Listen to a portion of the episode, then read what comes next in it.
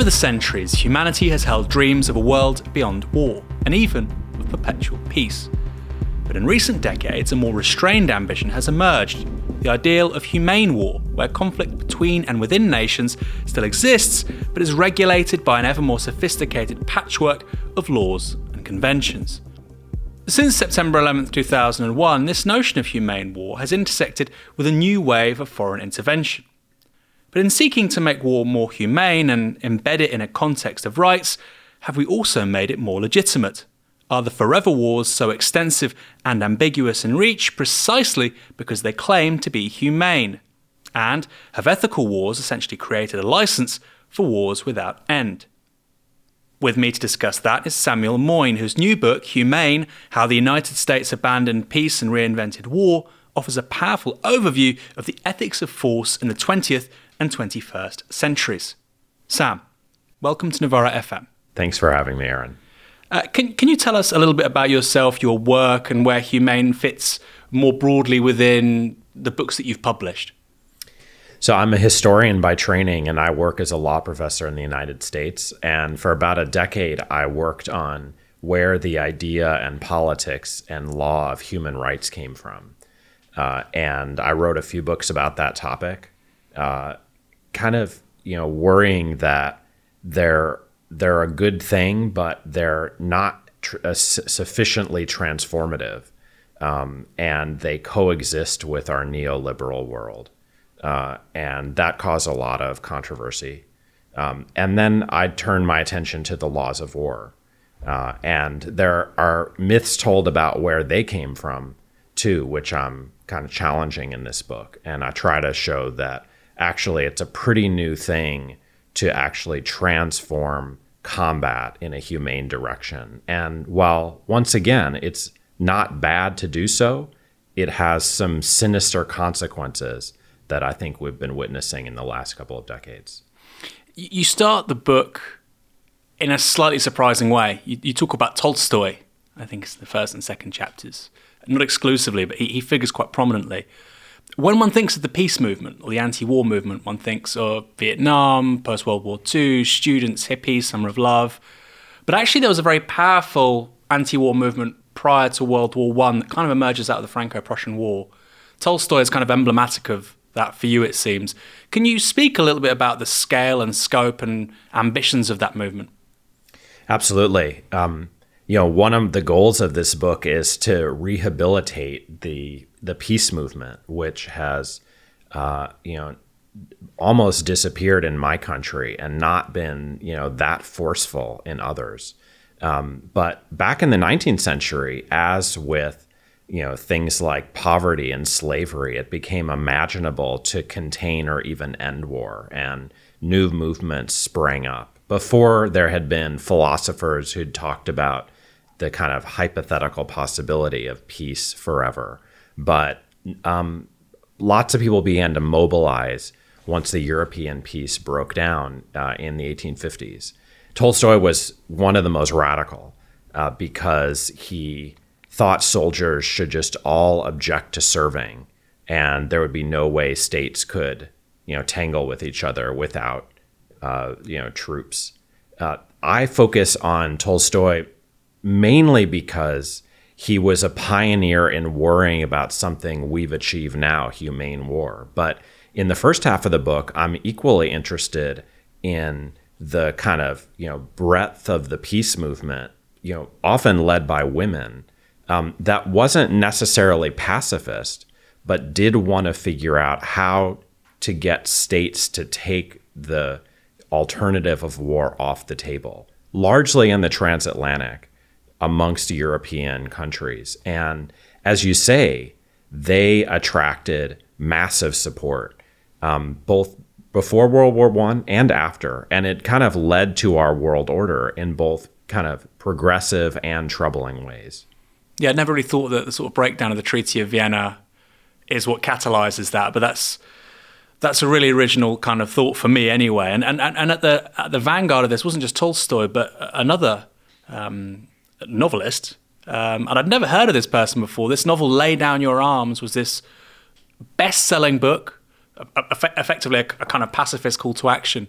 Can you talk a little bit about that, the role of literature in catalyzing the, the peace movement?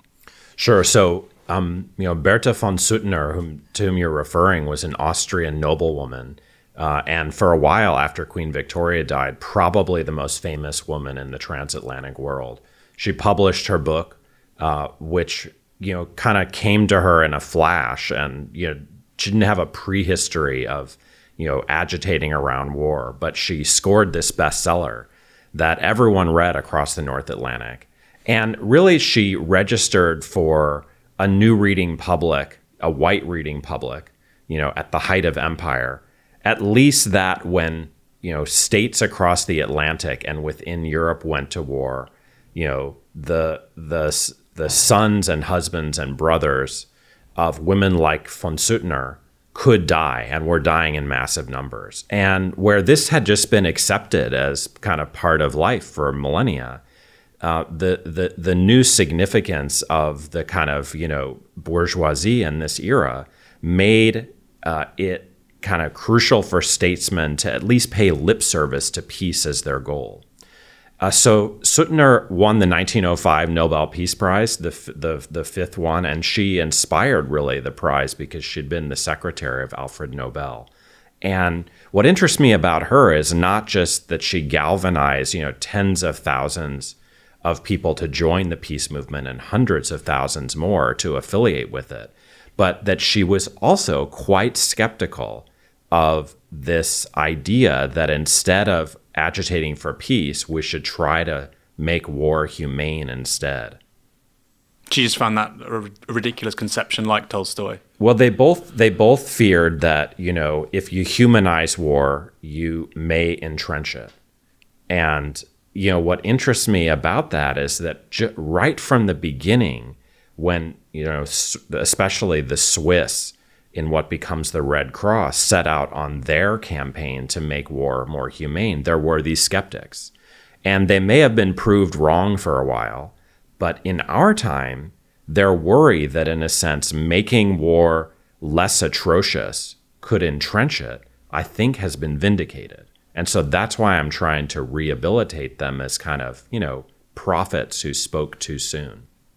And there's a strange resemblance between what they were saying um, and what you see with sort of military theorists like von Clausewitz, who were offering to us anyway, not to them and their their sort of uh, contemporaries, counterintuitive conclusions, which was if you make war as brutal and as violent and as bloody as as possible, if you effectively make it an, an unlimited enterprise without constraints, right. that is actually the most quote unquote humane thing to do because it right. means that you get it done and you raise the costs and you disincentivize it and you know conflict lasts days or weeks or months rather than years and decades.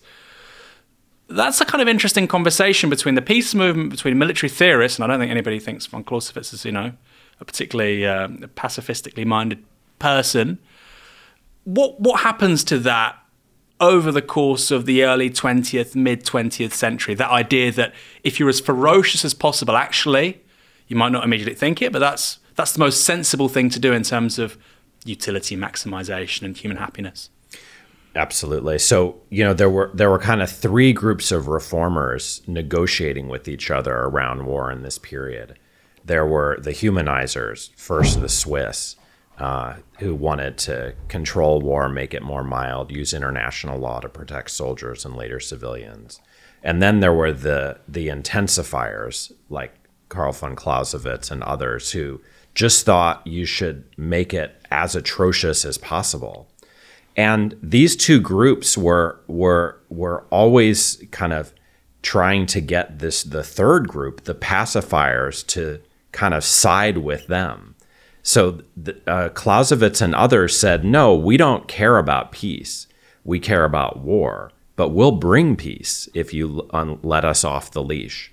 And so he said that it, exactly as you suggest, that if you allow the most intense forms of war, it will end more quickly.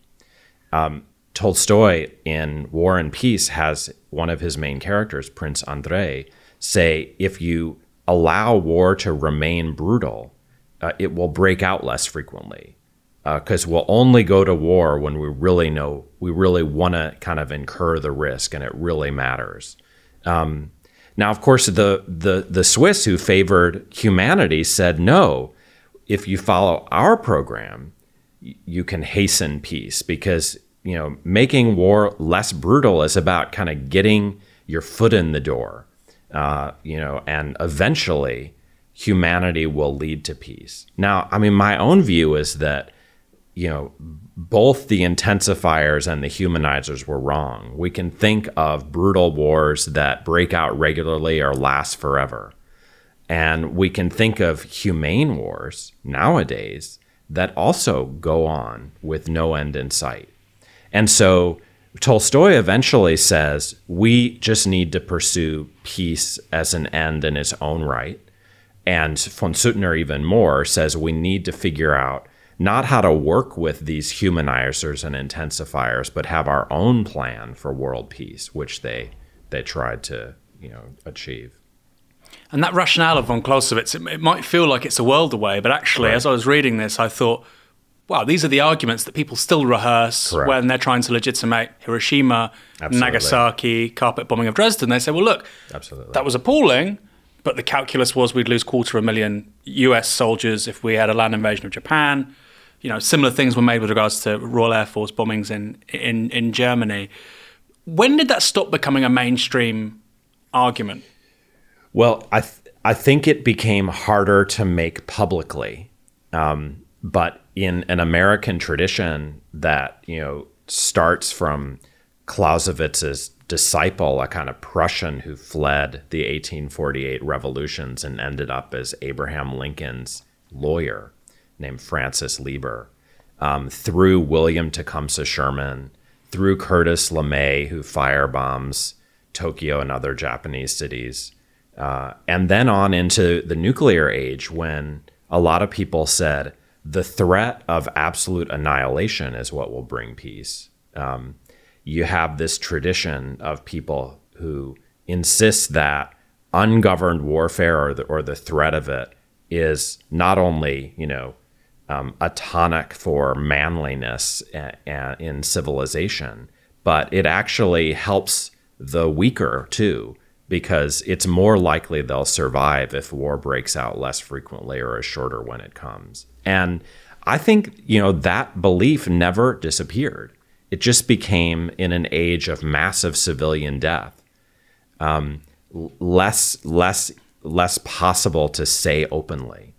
So when we look at the first phase of the war on terror or even later phases, we can see that within militaries, um, the you know administration of massive lethal force has never gone away, and so Clausewitzians are alive and well. They just are you know are embarrassed by the view that the worst forms of violence will bring peace when it's clear to so many that the they're really recipes for brutality and uh, you know the reverse of peace.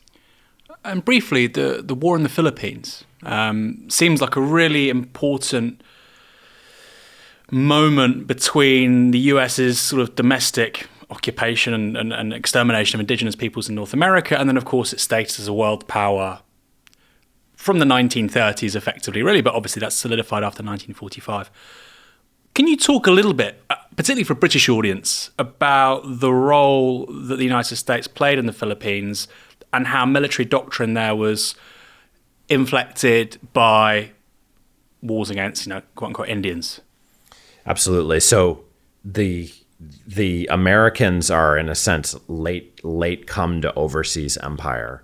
Uh, they've prided themselves. Different factions have their reasons for staying home on on being a hemispheric power that involved, you know, lots of interventions in Latin America over the 19th century. There's a whole museum in Mexico City that is just dedicated to the times the United States invaded Mexico uh, in the 19th uh, century.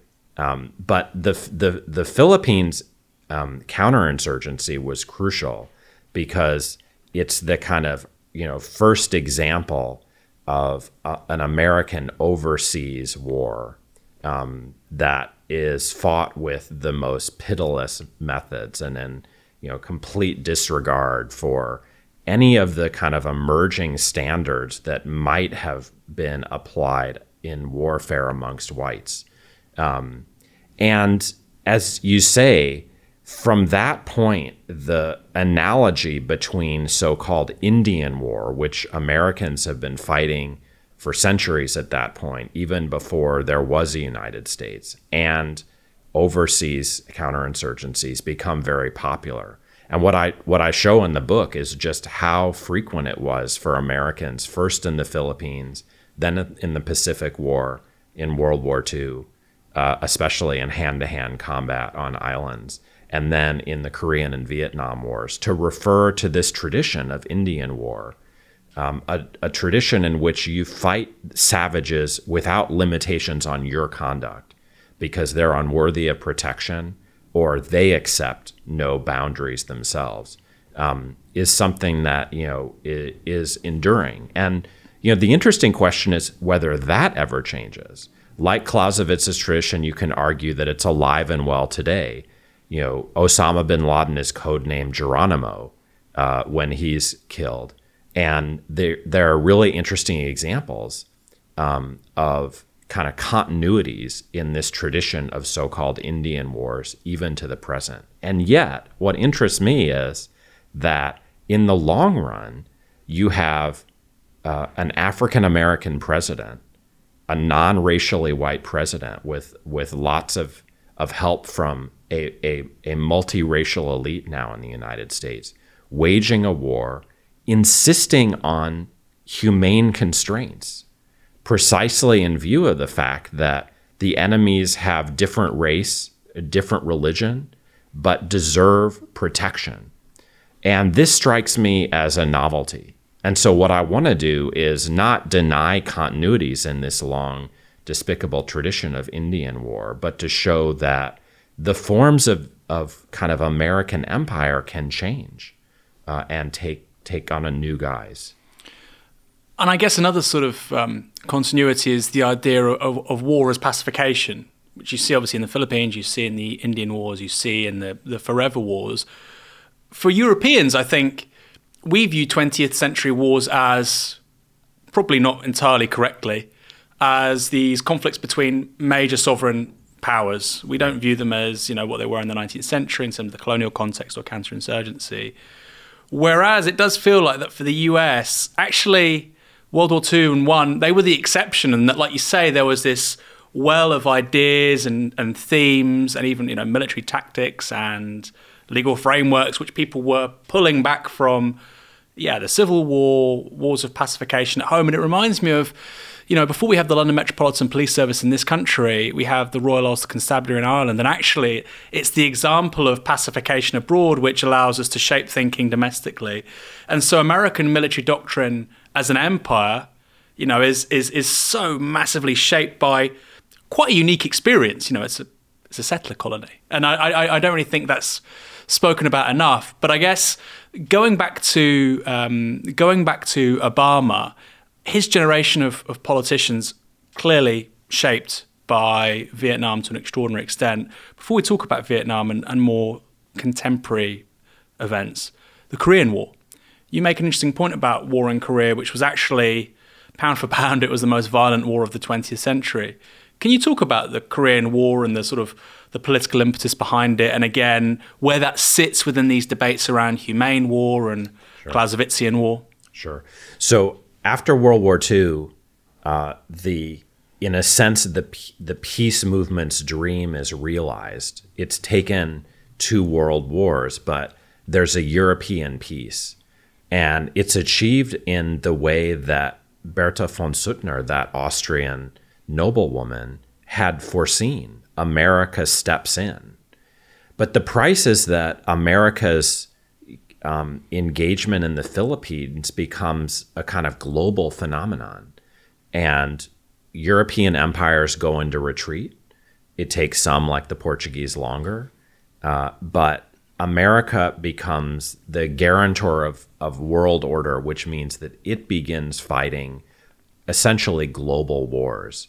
And I would say that it it learns European lessons because while we can definitely think of the you know conventional wars as central to European history, it's been centuries that European states have been fighting asymmetrical mm. counterinsurgencies the world over, uh, and kind of claiming to learn a lot about how to do so.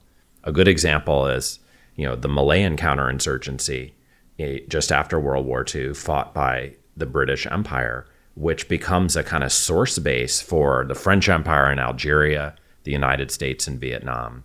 Korea is interesting because, you know, this this organization of world peace after World War II through the United Nations and the United Nations Charter is, in a sense, respected in the early days. Uh, you know, communist North Korea invades uh, South Korea, and the United States organizes a a permission slip from the new United Nations to defend South Korea, uh, and you know, in a kind of daring exploit, General Douglas MacArthur, who's famous for you know unconscionable cruelty in the Pacific War, uh, uh, just five years before, uh, succeeds in pushing you know the Syngman Rhee's forces to the north, um, and then he makes a fateful choice to abuse the peace that you know he's supposed to be defending by you know crossing the demarcation line himself uh, in hopes of you know unseating communism in the north. And this is a fateful event because it's the first time that you know the United States supposedly the guarantor of peace actually begins to conduct its own aggressive war under this new United Nations system. So in a way, we're setting up a world in which the United States doesn't have to, you know, be peaceful itself in guaranteeing world peace. It can never get in trouble under international law for doing so, even when it breaks it. And the difference is that, you know, in Korea, where it, it you know, continues bombing, you know, almost in unrestricted ways. Um, I try to narrate just the, the kind of not just the numbers, but just the the the you know blasted landscape in the north that results. Eventually, the United States accepts some constraints on aerial bombardment uh, and on counterinsurgency, which no empire has ever done. The problem is that, as in Korea, it never accepts constraints on going to war. And so Korea, I think, is in a way the crucible for that syndrome, which we live with today. At the time, was was was what they did in Korea legal? I mean, and what were the debates around that? So it seems to me it's the kind of beginning of. I mean, they wouldn't have called it this, of course. And you're the historian. You think I'm going to be terrible saying this, thinking anachronistically, but kind of liberal interventionism, which is to Correct. say defying international laws, norms for some greater good. Right. What were people saying? Because obviously you've got the Nuremberg trials, you've got this growth of, of, of right. military legalism. Right. Right. So, yeah, absolutely. So, you know, after World War II, there's the United Nations Charter, which says you can't go to war except in two cases if the United Nations Security Council has authorized it or in self defense. Um, at Nuremberg, which we tend to remember as an atrocity trial, in fact, Nazism was condemned for starting illegal wars. And so there seems to be this fledgling new norm. Uh, what happens in Korea is that in that first phase, to defend South Korea, uh, the United States gets a Security Council resolution. It has authorization. Um, it it was lucky because the Soviet representative on the Security Council wasn't present, uh, and you know, for for years after the Soviets would veto anything on the Security Council, so it was deadlocked. Um, but in that first phase, in a sense, America was following the rules for better or worse. What happens when MacArthur decides to press his luck and pursue the North Koreans? Uh, before the Chinese invaded and led to kind of a three year quagmire with massive death is kind of, you know, s- following the rules. And what we learned in Korea is that America doesn't have to. No one is going to call it an aggressor in the Security Council the way that Nuremberg did with the Nazis because America can always veto any such action. So, you know, what what the the paradox is that, you know, the end of World War II set up a world peace of a kind, but not one that ever applies to American war. And when MacArthur did that, did that have oversight from the executive? How did that relate to democratic political power? So that's it, a huge it, breach it, historically. absolutely. I mean, it, it's it essentially, you know, he chose on his own, but there was tolerance. Um, and later, Harry Truman fired MacArthur, but on, kind of on other grounds. Once the war went south, as it, it was a shock that the, the the now communist Chinese state sent troops across the Yalu and, in a sense, saved the North Korean communist regime, which helps account for the close relation of those two states to this day. At the time, you know, it might have been seen by Americans as the greater good to, you know, oust communism in North Korea. And there was no controversy, kind of amazingly, either over the breach of the peace by the Americans or the kind of, you know, unprecedented bloodshed that's caused as a result of MacArthur's choice. What what strikes me is that, you know, the kinds of controversy you see in Vietnam around whether the war should happen, around how brutal it is, didn't begin in Korea. And so you see this rule breaking without Americans responding in the way they have since. It reminds me of um, something a colleague, you know, James Butler often talks about how, you know, police basically enforce certain practices and the law often catches up. And it feels like it's a it's a similar thing here. And I suppose for me, I find that particularly surprising when you consider that the United States has just developed nuclear weapons, and there was this major political debate around the fact that they should be subordinate to the executive. You know, the president has the codes; it's not it's not a general. And so, on the one hand, you know, MacArthur doesn't have the authority to use tactical nuclear weapons, but he does to do something like this. So you've got you know highly legal conversation around that, but then this right. seems you right. know far more ambiguous. Right. Vietnam. We'll talk about Vietnam because it's obviously important, but you've already mentioned Nuremberg. Was it the experience of Vietnam that meant that Americans retrospectively looked at Nuremberg differently, and why?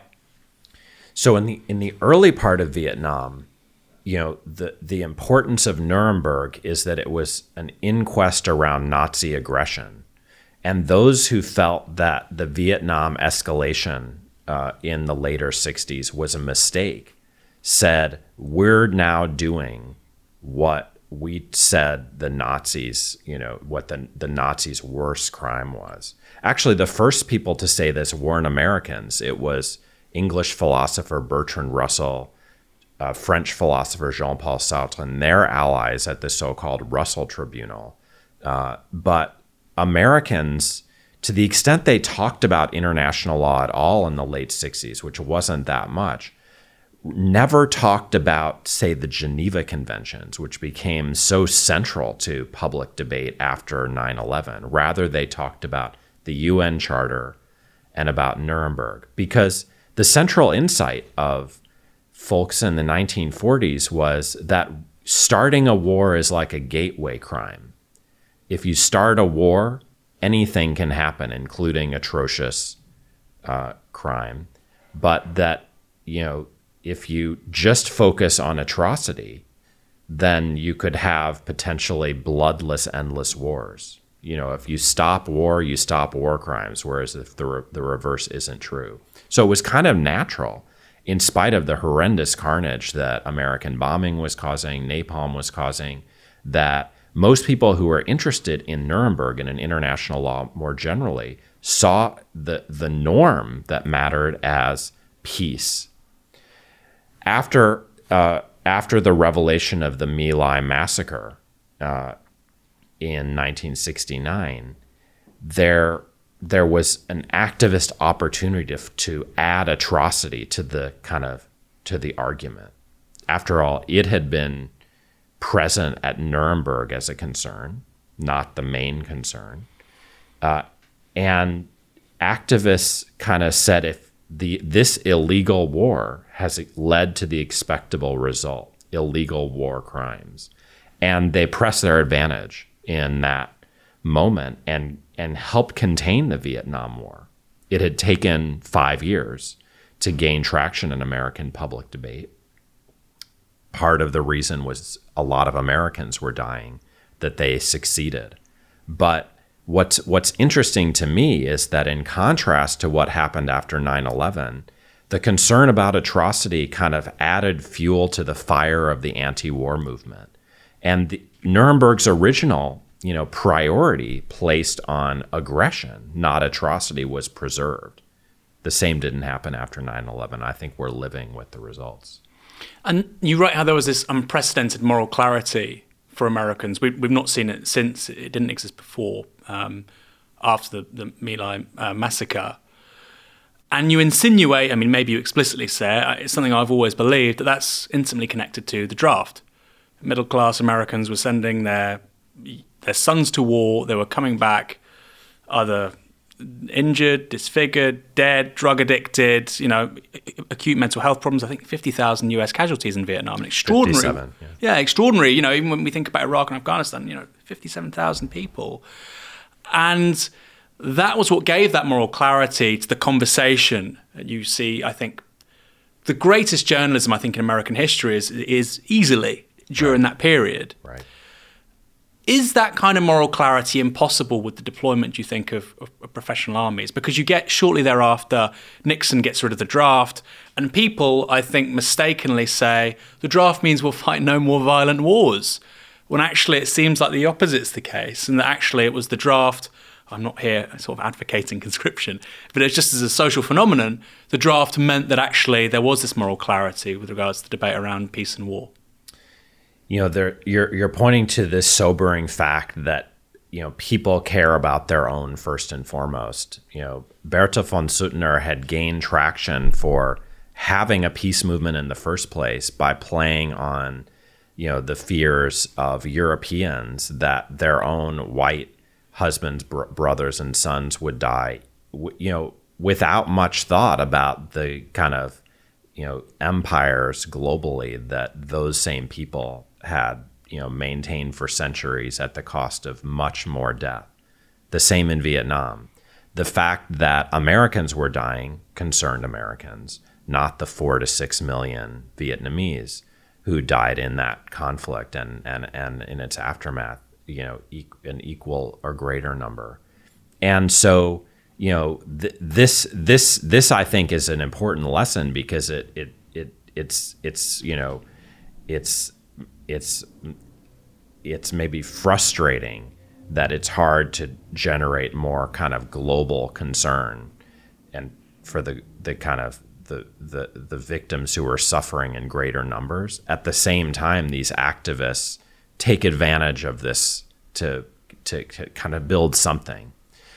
I narrate in the book how there's a big debate about what the consequences of the abolition of the draft are going to be, with some people saying it'll make war harder, since there'll only be a volunteer force and you'll have to actually drum up support for your wars. Uh, but others contending that the reverse will happen. Now, in the long run, I think that debate, you know, is um, is really interesting, but doesn't help think about the contemporary form of humane forever war, which, after all, relies less and less on any troops, whether conscripted or volunteer. Um, and it doesn't seem, you know, when it came to the Afghan and, and Iraq interventions before the current form of the war on terror, that the abolition of the draft made that big a difference. Um, one reason is that the military has proved to be our version of the welfare state instead of not having one.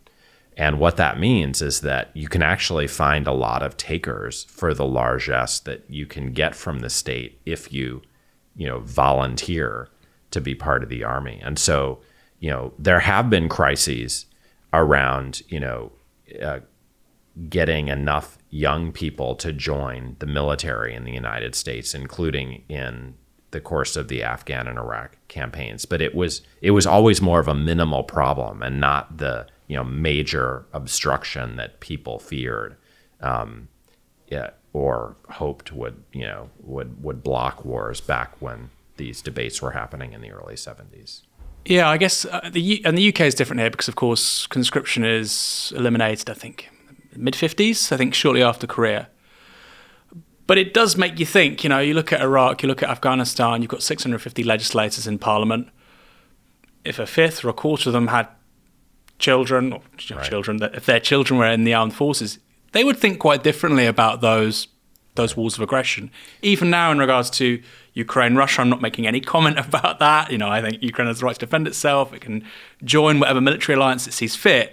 But I think that the rhetoric around these things would be significantly different if journalists, politicians, policymakers, influencers actually had a quite strong vested interest in in not going to war. And like you say, with the introduction of professional armies, that does change quite dramatically. I, be, I agree with you. I mean, we, we could argue that you know the the the force of you know uh, of you know patriotism or jingoism has been strong enough for legislators to override their fears for their constituents or their own children uh, and send a lot of young people to death over the centuries you know? So i think we'd have to look in in in in some given situation you know how big the security you know imperative was weighing on them and on the people at large since we can't deny that war can become quite popular when it seems worth fighting at least in its early phases that was true in world war 1 which became extraordinarily unpopular given the millions who died uh, and in other wars including you know colonial uh, counterinsurgent wars it, it seemed crucial for the state to defend its empire and to find or force men to help. And so I think everything would depend on, you know, what the other kind of incentives were for people in power and for ordinary people, you know, confused about what's important and necessary. Although I agree with you ultimately that, you know, having your your friends and family die is ought to be a reason not to let the state uh, send them to war. 9/11, um, which uh, in the book is is that's the, the, culmination of the book is 9/11 and then the Obama presidency, and it's all leading up to it. But that that's the pivot, I think, or it feels to me of the whole book. We think of the the Bush presidency as lawless, as you know, dismissive of international norms and procedures. But actually, you make again quite a counterintuitive argument, which is actually no, it was in many ways nodding to those things that previously had been either dismissed or ignored by, by the US. Can, can you explain that a little bit? How is sure. The response to 9 11 lawful? So the, you know this this part of the book is supposed to be edgy because I think many of us learned after 9/11 to conclude that the trouble with Americans uh, in in this era was that they set up law-free zones and they disregarded the law. I want to argue that actually the the the ultimate trouble was that they followed it, uh, or at least part of it, and especially the rules that are supposed to make war humane. Now, it's certainly true that in the early going, uh, George W. Bush and his servants, notably a lawyer I talk about named John Yoo, suspended the protections of the Geneva Conventions, at least with respect to Al Qaeda fighters. Um, and this was seen as unholy. Actually, though, you know, maybe the amazing fact was that that suspension had to take place at all. Uh, and what I try to argue is that, you know, these rules either had not been humane in content before the 1970s or had just been so easy to disregard that their suspension had been unnecessary. And so the fact that John Yoo had to argue his way around them, I think testified to this new reality that the rules were humane in content and they mattered. And after all, remember that all the American wars before 9 11 were much worse, both for soldiers on, on every side of these wars and for the innocent civilians who died in much greater numbers which is not at all to trivialize what happened after 9/11, but to kind of get at, you know, how American war is changing. So, absolutely, I start my account of the early years of 9 11 by, in a sense, um, trying to suggest that even this moment of lawlessness kind of bespeaks a new legal reality where culturally people care about foreign victims to an unprecedented extent and that the rules that are supposed to protect them have a new significance that forces Americans to try and fail to deny uh, their application.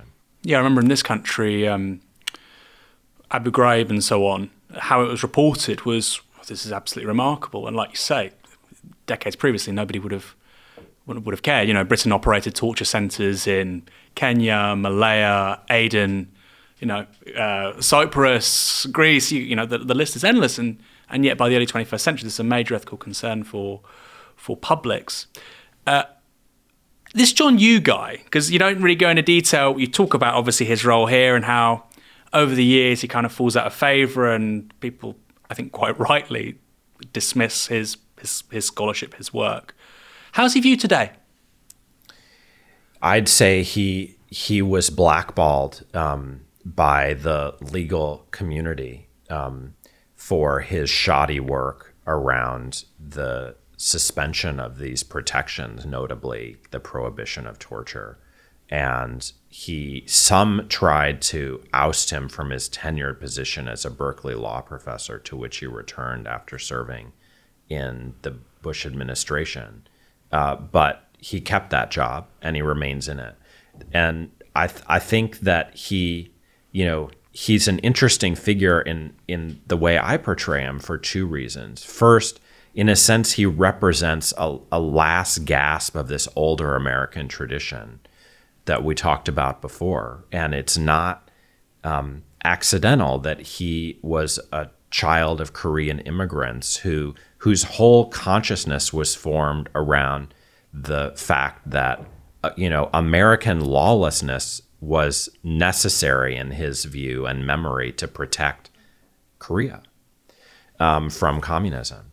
But he's significant for another reason because he became unpopular um, for some of his views rather than others. Namely, the the memos he wrote denying the applicability of these humane constraints on war, even as he wrote other memos justifying the Afghan intervention under international law, justifying the Iraq war under international law. And of course, those kinds of laws after Vietnam were never as central to American consciousness as these rules around, you know, protecting detainees and civilians. And it, it's illustrative that when Barack Obama came into office, his almost first act was commanding the shredding of John Yoo's memos, but not all of them. Only those about the rules on the conduct of war, not whether you can go in the first place. And those memos, which are basically li- licenses to commit the gateway crime of starting an illegal war, remain on the books. And every president now can take advantage of John Yoo's work in decreeing, in a sense, that there are no limits to going to war if a president decides he wants to do so. But America can't wage war, war illegally. Well, we, we already knew that, you know, from the earlier discussion, because in this in the sense that it can always veto any Security Council sure. resolution that, it, but but there's there it's still amazing that use arguments about constitutional war powers, which you know say that the president under the Constitution can do what he wants, and really aggressive arguments that the UN Charter doesn't matter much, um, survive.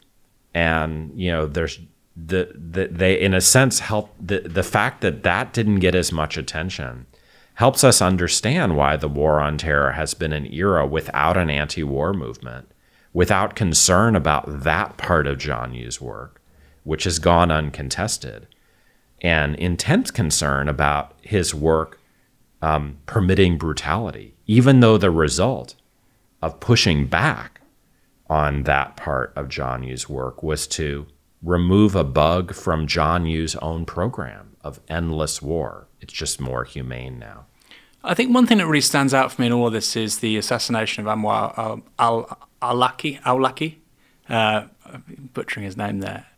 He was a US national who was assassinated, didn't have a trial, and I believe I think one of his children, I think it was a young girl, was also. I think boy a week later. A boy, yeah. And he also had, a, I think he had a, there was a young girl. Maybe it was a not necessarily a relation, but anyway, there were a, num- a number of children also died as oh, you know, sure, yeah. collateral damage. And it's sort of it's really imprinted in my mind as this picture of a sweet girl, five, six years old, something like that.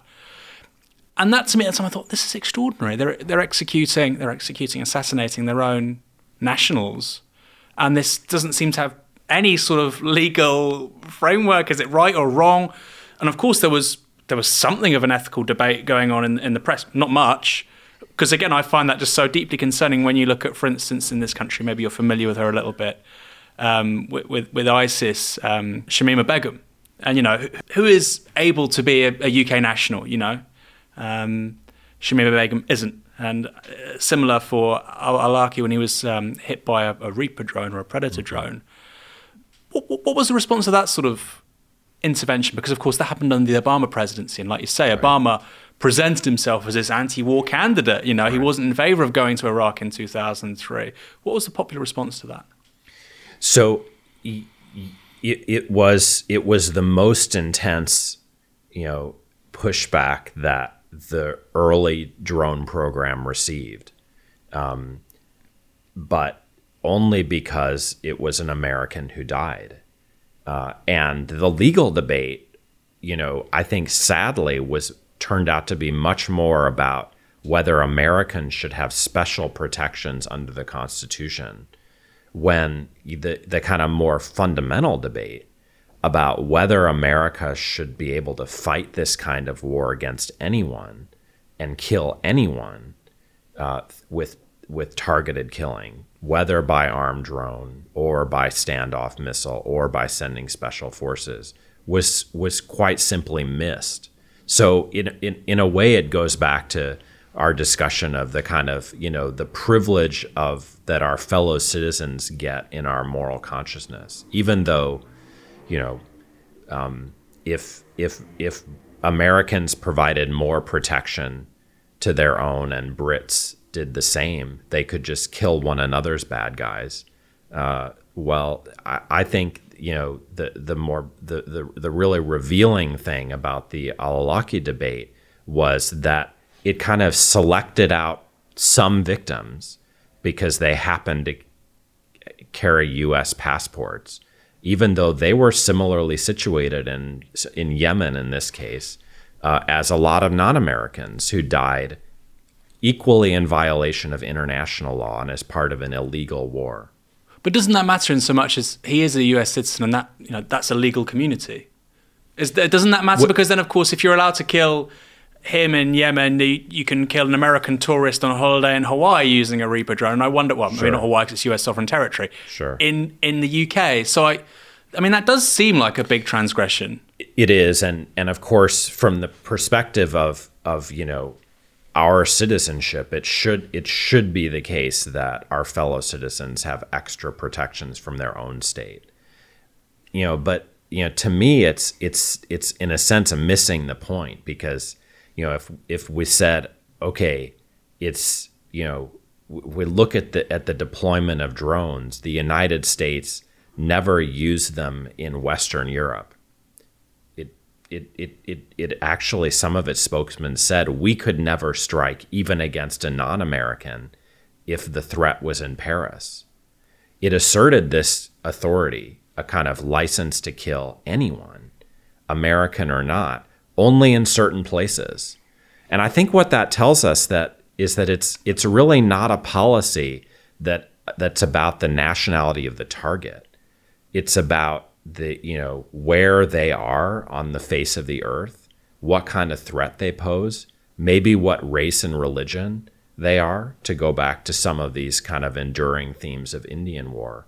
And you know, it it it would be a good thing to have special protections for our fellow citizens. But if humans as such have none in wars that can be fought in these, you know, uh, what Obama, you know, referred to as badlands, well, then I think we're setting up, you know, a pretty frightening world, not to mention an illegal one. You, you talk about the um, the 2016 presidential race, and, and Donald Trump runs an explicitly anti-war ticket. I mean, often lying, as was often the case with him, saying I've sure. always been opposed to the war, and then you know, it wasn't necessarily true. Uh, he wins South Carolina, something by 10 points. This was summer which highly supportive of of George W. Bush. He capsizes the sort of thinking on this, particularly within the Republican establishment. And you talk about, you know, you have these two successive presidents, Obama and then Trump, who present themselves as anti war candidates, which actually for somebody in the UK is unthinkable. You know, we had somebody who ran as an anti war candidate for prime minister and he was destroyed. Right. But the idea that you can have somebody who, you know, a very uh, professorial, you know, Harvard educated, uh, academic, elegant East Coast intelligentsia, and then you've got Donald Trump, you know, two kind of completely different political archetypes in the US imagination, actually yeah. saying relatively similar things and both win. And then here it's completely absent. I mean, that made me feel quite jealous for a moment. Right. But then, of course, it's coupled with the reality, which is these anti war candidates carry on with these wars. But increasingly, and again, you, you insinuate this quite heavily, maybe it's going to be the topic of another book one day, how, how global war is effectively becoming a form of policing. Right. And actually, right. we don't think of what they're doing as war anymore. If it's a drone strike in in Iraq to hit Soleimani, or if it's to get al-Awlaki in, you know, in, in the Arabian Peninsula. Can you talk about that a bit? This relationship now between anti-war populism, its appropriation by political elites, and right. and humane war. Right. It's it's a it's it's an amazing topic because I think it it gets us to the heart of American political culture. You know, when when Obama ran against Hillary Clinton, it it was providential that you know, he had given this speech five years before in 2003 against the Iraq war. Now, the truth is that once he became a senator, he had voted for, you know, war funding throughout. She tried to say that, but she was so tarred with the mistake of the Iraq war that she went down. Um, now, if we look at, at what he actually says, it's a very selective anti war campaign. Um, he's aware that the the a, a kind of more vigorous anti-war uh, campaign of the kind that had caused George McGovern after Vietnam to go down to catastrophic defeat is unviable, even for a Democrat. So his his criticisms of American foreign policy are modest, and even when he makes them, he calls for a new form of war, the kind of shadow war that he ultimately brings about. I think it's more amazing what Donald Trump did on the campaign trail, partly because he's just a more brazen liar, but that a Republican could attack on the South Carolina debate stage all of his fellows for the kind of unacknowledged mistake of the Iraq War, which it still was in Republican circles, was an extraordinary move at the time. And you can look after that debate at the press basically saying his candidacy has ended. Mm. And yet they were wrong. He ascended in the polls, he beat the Republicans and Hillary again. And so you, are absolutely right to point to the electoral legitimation that, you know, some kind of anti-war stance can have. The scary thing is that that electoral legitimation probably comes from the fact that this early form of the war on terror, which involved a lot of American death, had become unpopular with a lot of wounded uh, soldiers you know, coming home and upset, uh, voting for Trump in, in really extraordinary numbers. Veteran support for Trump was just through the roof. And, you know, Obama's response uh, uh to, you know, his victory was not to give up on the war on terror, but to reinvent it in this more shadowy and humane form. And what I try to show is that, you know, even as he struggled to withdraw troops even beyond where Obama did, Trump, you know, was locked into the sh- the humane shadow war. He tried to make it more brutal. He promised he would do so. But these this new syndrome, I think, caught him up too, and so he he's an interesting figure because he his presidency, whatever he said going into it, you know, testifies to the the fact that Obama seems to have created something pretty enduring, um, something harder to challenge because the more interventionist forms with lots of troops of the war on terror are a thing of the past. What remains is Obama's handiwork, which Trump, you know, certainly didn't remove, didn't make more brutal either, but didn't curtail even as he tried to kind of withdraw troops as Biden finished. So yeah, going to Biden, the incumbent, you've got withdrawal from Afghanistan last year. I mean, that just had a, a, collective meltdown from the media and the political class of the United States. Even in this country, had the Labour Party saying, "Well, if the US is pulling out, well, we should go back in." And you think, well, that's a that's a death mission for whatever U, UK soldiers you send over there. They seemed oblivious to that. They just seemed addicted addicted to this idea of of humane war. When I say humane war, the humanitarian intervention, we're going in there right. for some noble greater good, even though, I mean, Afghanistan after 20 years is quite clear that's yeah. negligible. I mean, we can yeah. talk about that. Um, people people say, well, more girls in education and so on and so forth. I mean, these are quite there's certainly new bases by which people are arguing for war and drone strikes and military occupation. Right. Certainly right. novel. Um, so Biden does this.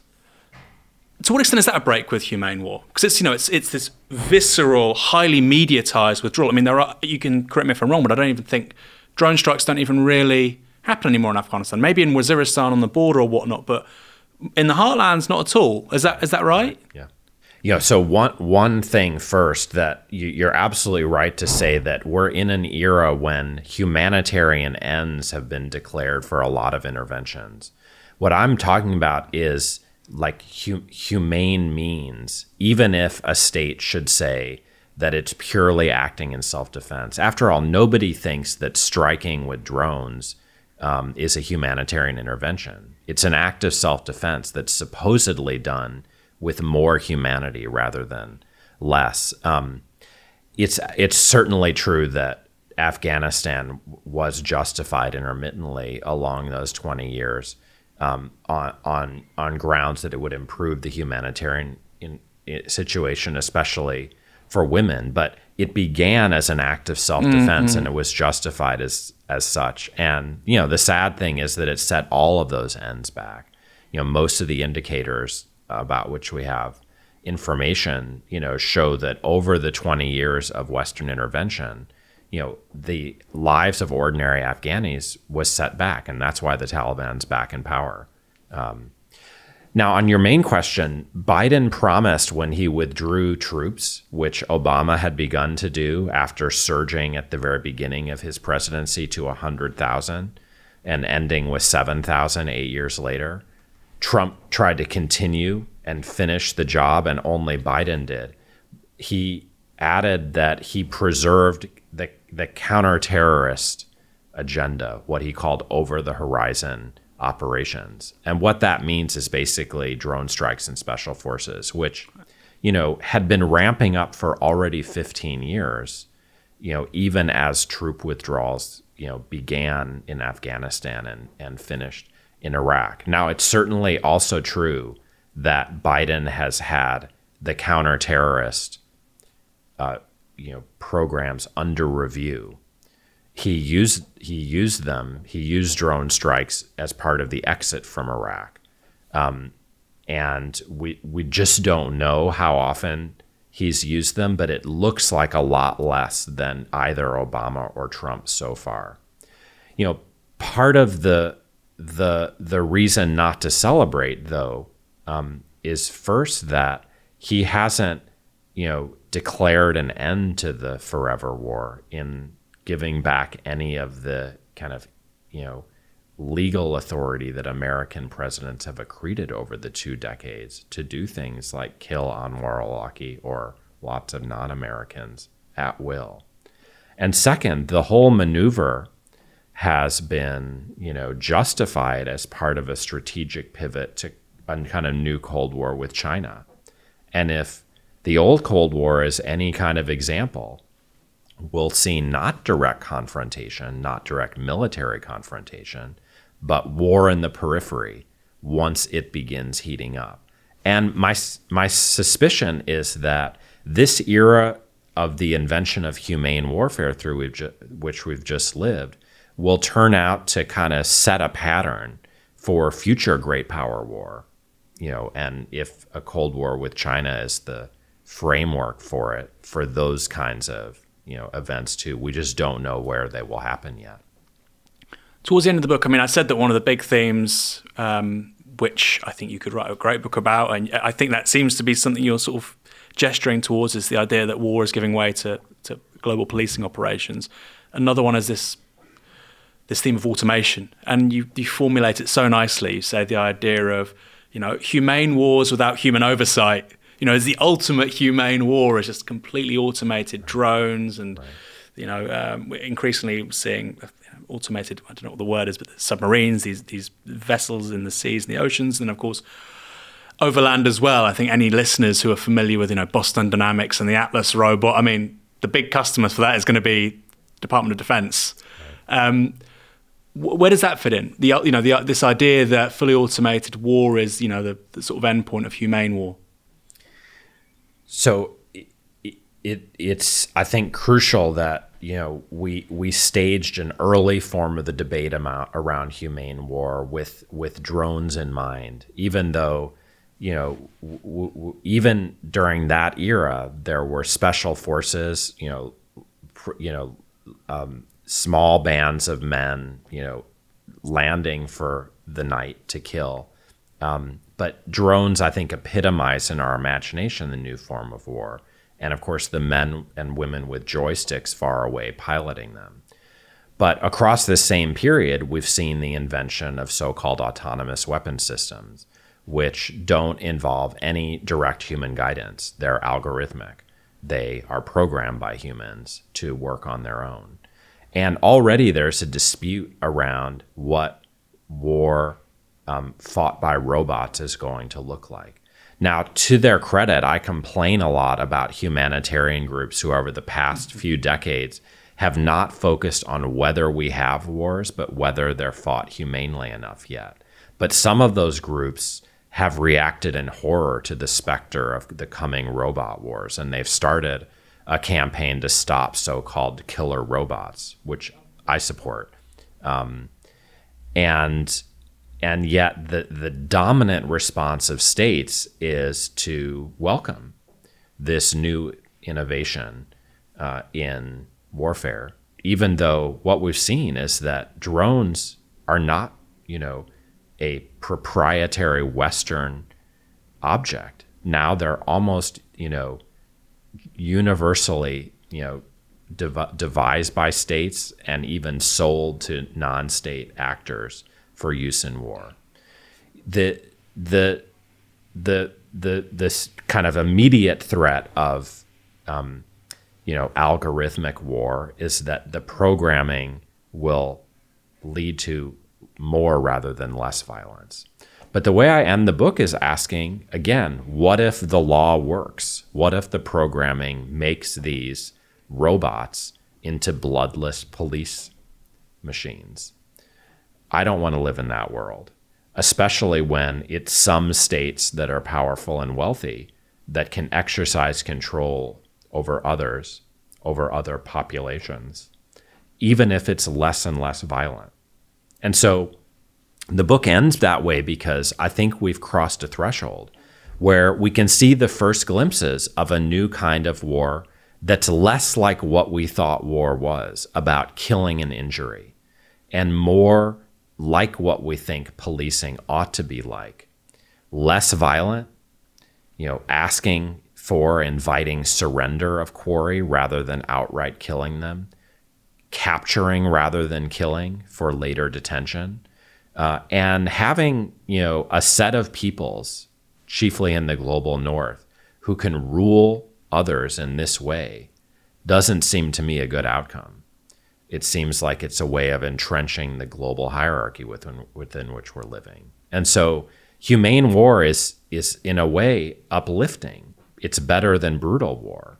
But if its ultimate form is this kind of bloodless domination, I think it's something we ought to resist before it's too late. Sam, thanks for joining us. Just to those listening, um, Sam's work is really extraordinary. I, I particularly enjoyed The Last Utopia. You are gracing these shores for several months, but you regularly work at Yale, is that right? That's right. Well, I hope you enjoy the rest of your time here in the UK. Thanks for having me.